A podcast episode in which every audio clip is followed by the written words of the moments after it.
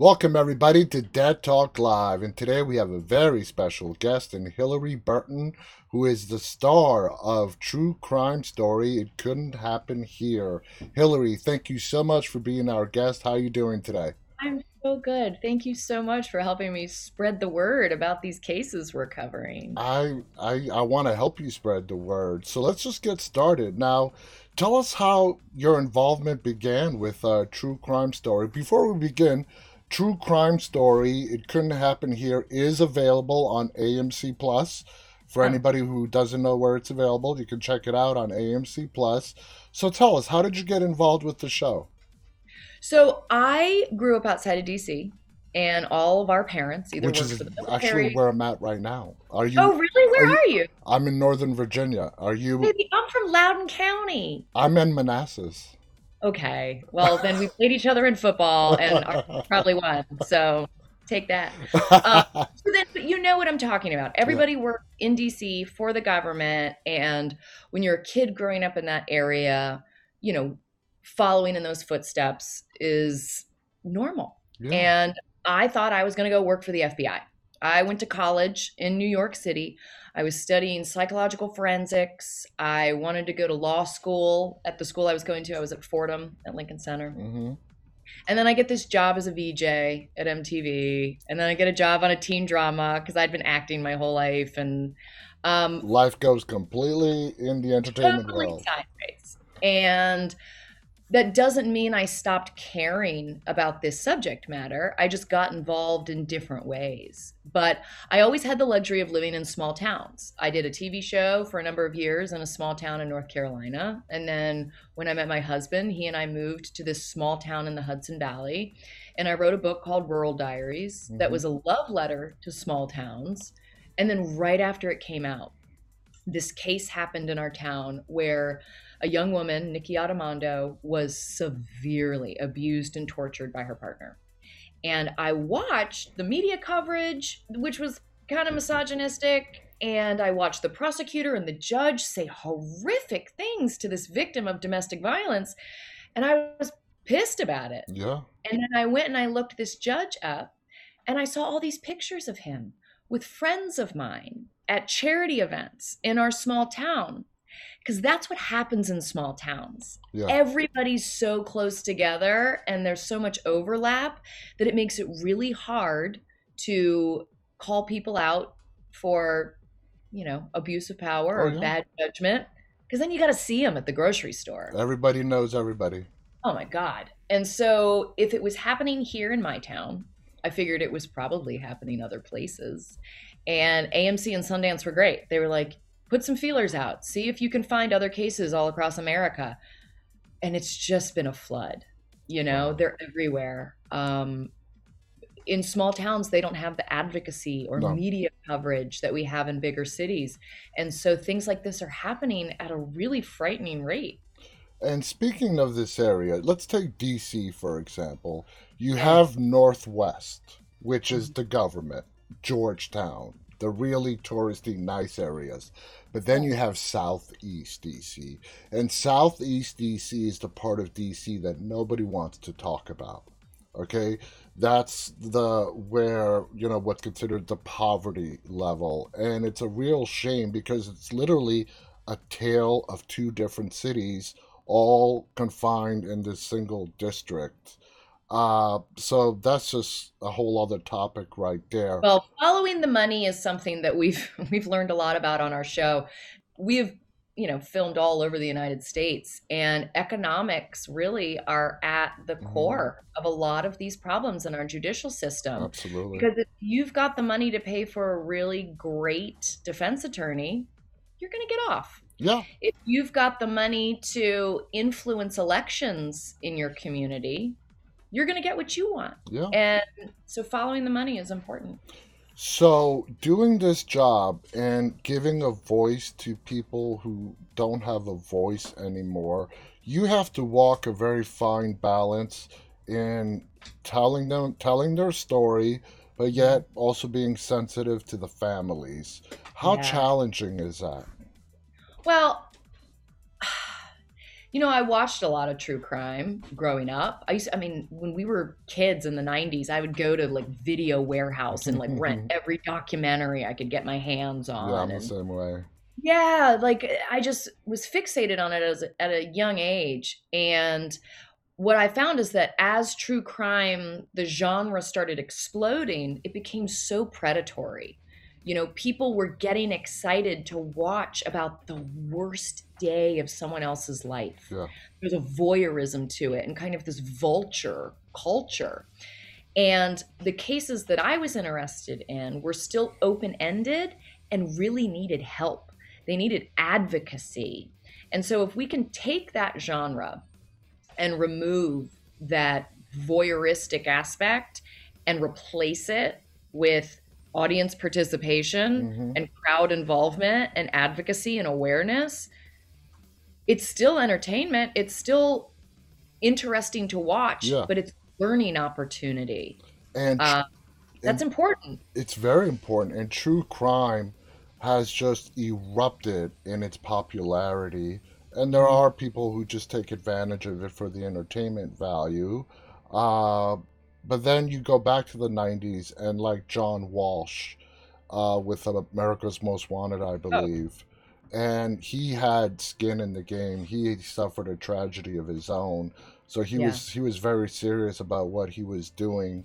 Um, is there any other like differences that separate true crime story from those you know sensational other true crime stories that really separates your show from others I mean, we do get very close with the families, and it's not just families that talk to us, it's law enforcement hmm that also speaks to us where they're horrified by how a system that they believed in could go so terribly wrong.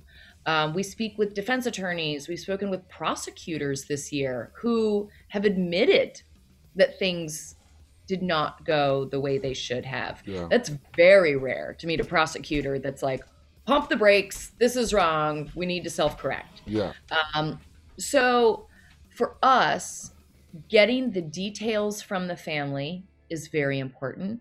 Speaking directly to people who are wrongfully incarcerated is really important. You know, before I did the show, I'd never had jailhouse calls Yeah. before. hmm And now that's part of the job. And, you know, you build it up in your head. You're like, oh, I'm talking to someone in jail. How weird. They're just like you and me. They're like the kids that we went to high school with. It's like talking to your old neighbor, yeah you know? But they're they're so grateful for the advocacy. They're so grateful for the audience out there that writes letters and signs petitions on their behalf. Um, they almost can't believe that total strangers care. yeah And so last year was cool because we promoted the show by I went on The Talking Dead after The Walking Dead aired, mhm. and we aired in our first episode of the show right after The Talking Dead. And so the AMC family got really involved Yeah. and did a lot of heavy lifting. They wrote letters to the attorney general in Georgia in the Devonia Inman case. They signed petitions. They knew that there was a chance Devonia was going to be let go. And Mhm. so they made a lot of noise to let all the elected officials down there know we're watching you. yeah yeah And now Devonia Inman is at home with his mom and dad. it's ama- Like that's amazing. it's amazing once you get a big powerful company on your side and they start rattling some cages now when you see that your show has made even a small difference. A lead popped up that was not there before that was brought to light because of what you did. How does that make you feel? Man, we're, we're in that exact situation right now. Last year, we had a case in Cookeville, Tennessee, where a man named Greg Lance, he was a young man at the time in his early 20s, part of the National Guard, Mhm. was accused of a double murder and of arson, of setting these bodies on fire. And at the crime scene, across the street, lived a family that was nicknamed the Murder Clan, and they were known meth dealers in the community. And the police never even looked at them. They never even looked at them. And so, since our episode aired about this case, the son of the meth dealer has come forward and said, Oh no, my dad admitted to me he killed those people. There's an innocent man in jail. And a very close family friend of the wife has come forward and said, Oh no, there's an innocent man in jail. She definitely killed those people.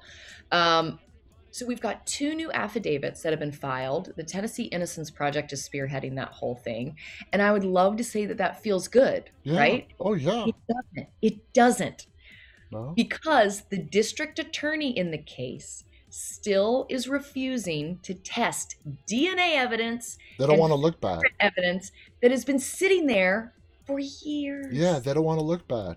Yeah, because that means they can. That means they have to admit they made a mistake earlier, and Yeah. that's like uh, career suicide.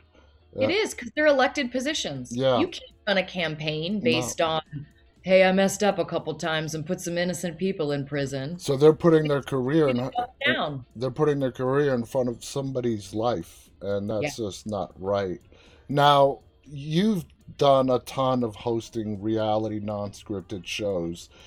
When you go into acting and you're portraying a character, how much of I mean, you're an obviously very passionate person about your beliefs.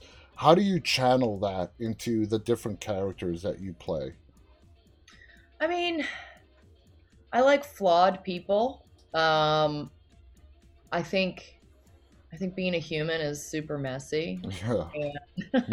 you know, we all uh, can we all just admit that now? I wish prosecutors and judges would just admit that. yeah. Um, but I think finding the humanity in whoever you're playing is important. So whether you're doing something goofy like a Christmas movie, you have to believe it's real. Yeah. Whether we're doing a zombie apocalypse TV show, you know, you have to believe it's real um, so that you can take the audience with you. And, you know, I don't know, this job, it couldn't happen here, has really become my primary focus. So acting these days is just like vacation.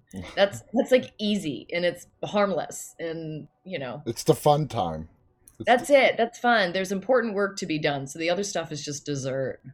Uh, now, taking all that unscripted work and then having your the fun time with your with your scripted uh, characters, uh, from what you're telling me, I would say that your passion lies with the reality, the true crime, making a difference in the world. Is that an accurate statement?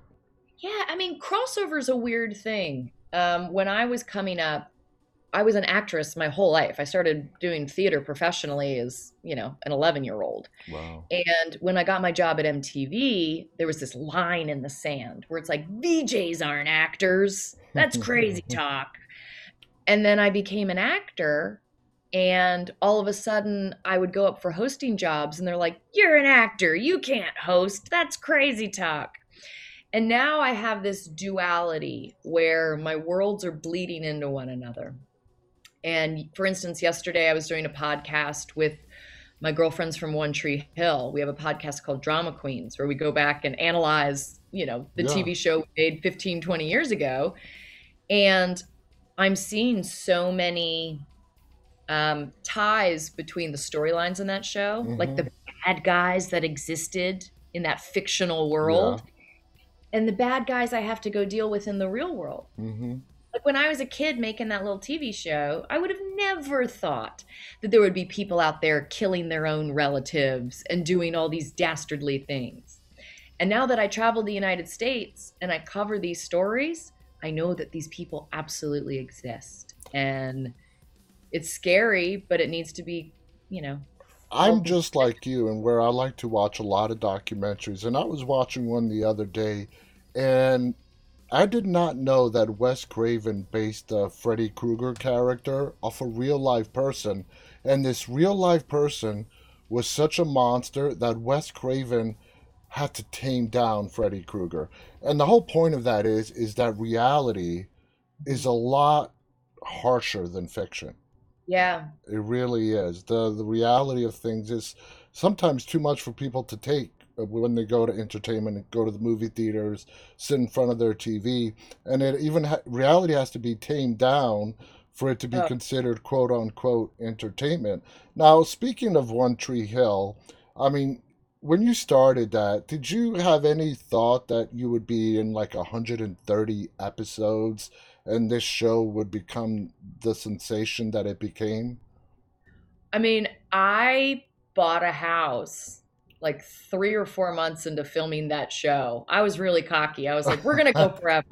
And every, I mean, they kept threatening to cancel us every single year. They were like, we don't know. You guys aren't that cool.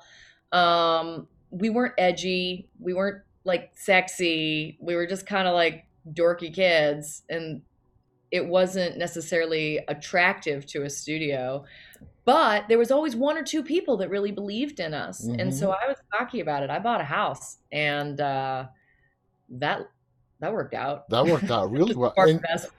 You were on a roll because once One Tree Hill was over, you got a role as Sara Ellis in White Collar. So you great. go from one hit show to another hit show. So you said you were cocky. By that point, you must have been like in the clouds. You're like, wow, I'm on fire. Uh, walk us, I mean, take us back to your mind frame back at that time, going from one it hit show to another. it might be like the psychology and criminology courses i took in college like trying to like read people and read situations um yeah that's a, that's something everyone should study what a good skill set Yeah. uh, knowing knowing places where I was surrounded by good people were that was my priority Mhm. and I was offered things leaving One Tree Hill that I was like eh you know everybody wants you to do edgy movies where you play a heroin addict and you take your shirt off Yeah. uh, so you get out of that teenage bubble um, and instead I got to go work with a teenage icon of mine Tiffany Thiessen who was Mhm. on Saved by the Bell hmm and that was the perfect person to work with after leaving a teen drama because she was like, Don't you ever badmouth the show that paid your mortgage, Yeah. and don't ever disrespect the fans who loved you on that show. Don't be embarrassed. Like, celebrate this thing that you made as a little kid. And she really empowered me to not play that embarrassed card. It was like, yeah, I I did make something that was nice as a youngster. You Yeah. know, she was she was a really really good role model for me. One So of I my very first guests was Michael Cudlitz. And, Oh, And it's wonderful. and I sort of teased him of being him being Shannen Doherty's date in 90210. He fully embraced it.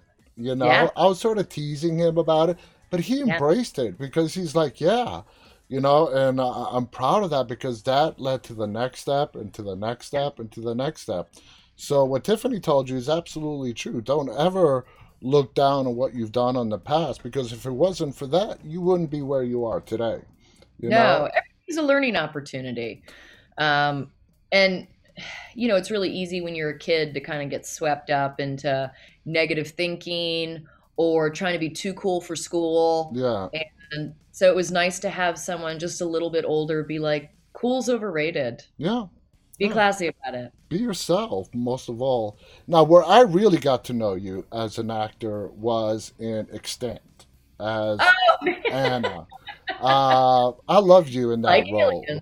You know, you that was like a sort of a villainous bad guy, government agent overlooking the AI robotics program.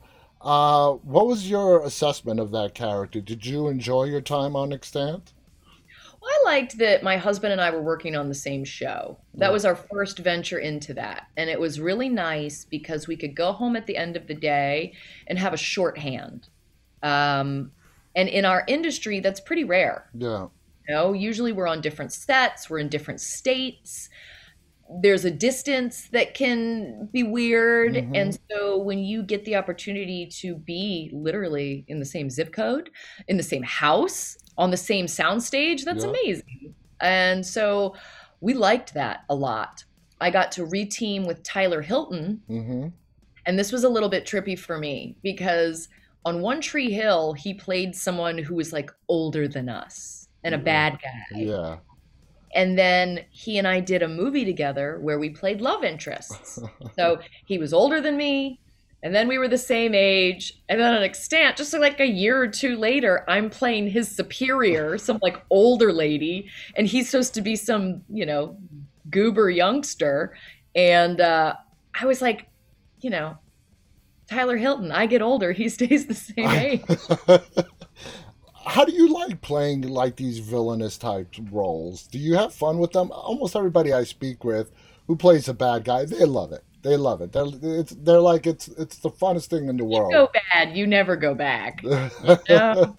uh, Jeffrey Jeffrey and I have very similar taste in in the roles and the stories that we're attracted to, hmm um, because we like humanizing people who are misunderstood. That's fun. That's like a yeah, fun day of work on a yeah. film. It's Make it make sense. Make, if you can make the audience love a bad guy, you're good at your job. yeah, and he uh he's pretty good at that, Yeah, it's kind of kind of dad's bread and butter. That's what he does. So now let's talk about to Lucille. All right, you gave us a face to the infamous Lucille in the Walking Dead universe. First of all, what was it like to get your name etched in the history of that world of that universe? Well, tell us what that felt like. That was wild. I mean, so I guess Jeffrey started doing The Walking Dead when our son was six, and Gus is going into seventh grade now. Wow. You know, it's been our whole. Well, he's so, so, so seven, eight, nine, ten, eleven like plus six, COVID, like six, Yeah. seven years. Yeah. Yeah, and it's all our daughters ever known. And so I knew the fan base was incredibly loyal and really passionate about not just the show, but then any other side hustle people have going on. Oh yeah. You know, Michael Cudlitz has his whiskey bar, you know, and everybody's got these other ventures that the fan base also shows up for, and they're really remarkable. We started doing a charity in our town here called Ghost Stories to raise money for a kids' residential treatment center. And it was all Walking Dead fans. They all showed up and they were amazing. And so the commingling of One Tree Hill fans and Walking Dead fans delights us to no end. um, imagine. but then we were in the midst of the pandemic when we got the phone call that they wanted to do this bottle episode that was about Negan's backstory hmm and the fan base would be introduced to Lucille. And the Walking Dead bosses are all buddies. They'd all been at our wedding. They'd all seen Jeff cry when we exchanged vows, and they knew that I love making him cry. So they were like, they were like, just leave them together. They'll do it. It'll be fine. Of the Um, of those six bonus episodes that were given to us during the COVID period, I mean, I think that has to be everyone's favorite, where we got to see Lucille. You know, it was more than a bat. You know, up until then, Lucille was just a memory that he put into a bat. What was it that you personally wanted to give Lucille? Something of Hilarie that you wanted to instill into the character of Lucille? yeah, I mean, it was important to me that that she was a ballsy woman. She was. You know, you don't mourn someone who's a pushover or a wallflower. I mean, this is someone who had to deal with Negan on a daily basis Yeah. and also give him marching orders that sent him off into the apocalypse. Yeah. Um, and I think the timing of that story was just so weird because we were all in the midst of this pandemic. We filmed the episode when we still didn't have any answers. We didn't really know how it was spread. Yeah. We didn't know, like, the election was happening while we were filming. There was a lot of unrest and turmoil in our country. And so it felt apocalyptic in Yeah. real life. And then we would go to set. We lived on the set. Mm-hmm. Um, Alexandria was a little Yeah. subdivision that had been walled off, and we lived in Rick's house. Wow. And so we would walk to work every day across the street to this garage that had been converted into Negan's basement. And the apocalypse felt real in real life and it felt real in the show because we all were dealing with having lost loved ones. Um, and so when Negan and Lucille are telling each other how much they love each other and like go on and live without me, there was a little part of that that felt real. Like, Yeah. I just want to say this to you on the off chance something goes wrong, but I want it recorded for all posterity. like, I love you. Go be happy. Fight like hell. Yeah. That's the important thing to tell your partner. And one thing I don't think AMC even anticipated was that episode with Negan and Lucille was a real pivot into the Negan that we have today. Um, Because it showed us him before the apocalypse. And he, he was a gym teacher. He had that, he did cheat on Lucille. But she, you, she knew about it and, you know, had basically forgiven him but it, it really i don't even think amc had planned this but because of covid it allowed that episode to happen and i think the fans really helped transition into the negan that we have now and were are much more accepting of the good negan that we have now. And it's all because of that episode that single episode between you and jeffrey and well the the chem- That's nice of you to say, but he honestly, um, the work that my husband puts into his character, oh, like I wish people could see him studying. oh, He, it's so much to learn. Negan's speeches, his monologues, just learning the words is hard. yeah But then figuring out how to make it make sense and make people feel sorry or just connected to this character, it's a lot of of work. Yeah. And so what was great about that episode is that it normalized Negan. It took him from being this cartoon dastardly bad guy yeah to your friend on Facebook that you went to high school with that Mhm. is like married to another girl you went to high school with, and you're like, those two seem messy. Yeah. Okay. It just normalized Yeah. him in a way where you're like, oh, I know that guy. I wonder what would happen to him if an apocalypse hit. yeah You know, we watched a lot of our friends spin out during the pandemic, and you're like, oh, they wouldn't have survived. Yeah, Yeah, yeah. We were watching it in real time. yeah, it made him human. It humanized him. Uh, I can't believe we're 30 minutes in. Hilarie, I want to thank you so much. This has been a fascinating discussion. I thoroughly enjoyed it. Again, guys, the show is called True Crime Story. It couldn't happen here. Is there a season two in the works? Yeah, I mean, this is season two that starts airing tomorrow. So we did Oh. six episodes last year. We're doing eight cases this year. If you have AMC Plus, not only will you get to see the first episode a little bit early tomorrow, but you'll get to see the first two episodes, which is cool. That's very cool. Um, And so for everyone else, Sundance, 10 p.m. on Thursdays is when we're airing. And last year I live tweeted during the episodes, and that was just like, it was too hard because you're just trying to keep track Yeah. of threads and things. This year, I'm just going to go live on Instagram, 10 p.m. Eastern Time. And if you have questions about the cases, if you want to talk through it, if you want to have information about what was going on behind the scenes, I'm available. Oh, and yeah. so the more eyes we can get on these cases, the more petitions and letters and all that good stuff. Everybody getting together can make a difference. So, guys, check it out.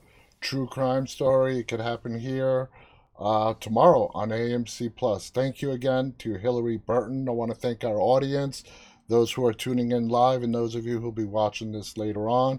Do you have any final thoughts you want to share before we go? Yeah, follow us at ICHH Stories. It couldn't happen here, stories. Um, on Instagram, because that is where we're compiling all of the resources for all of our cases. So if you want to sign a petition, if you want to call an attorney general, if you want to do any of the activism, that's where we're collecting it. All right, you guys heard it here. Again, a big thank you to Hilarie Burton. Thank you to our audience. On behalf of Hilarie and myself, stay safe and stay walking. Bye, everybody.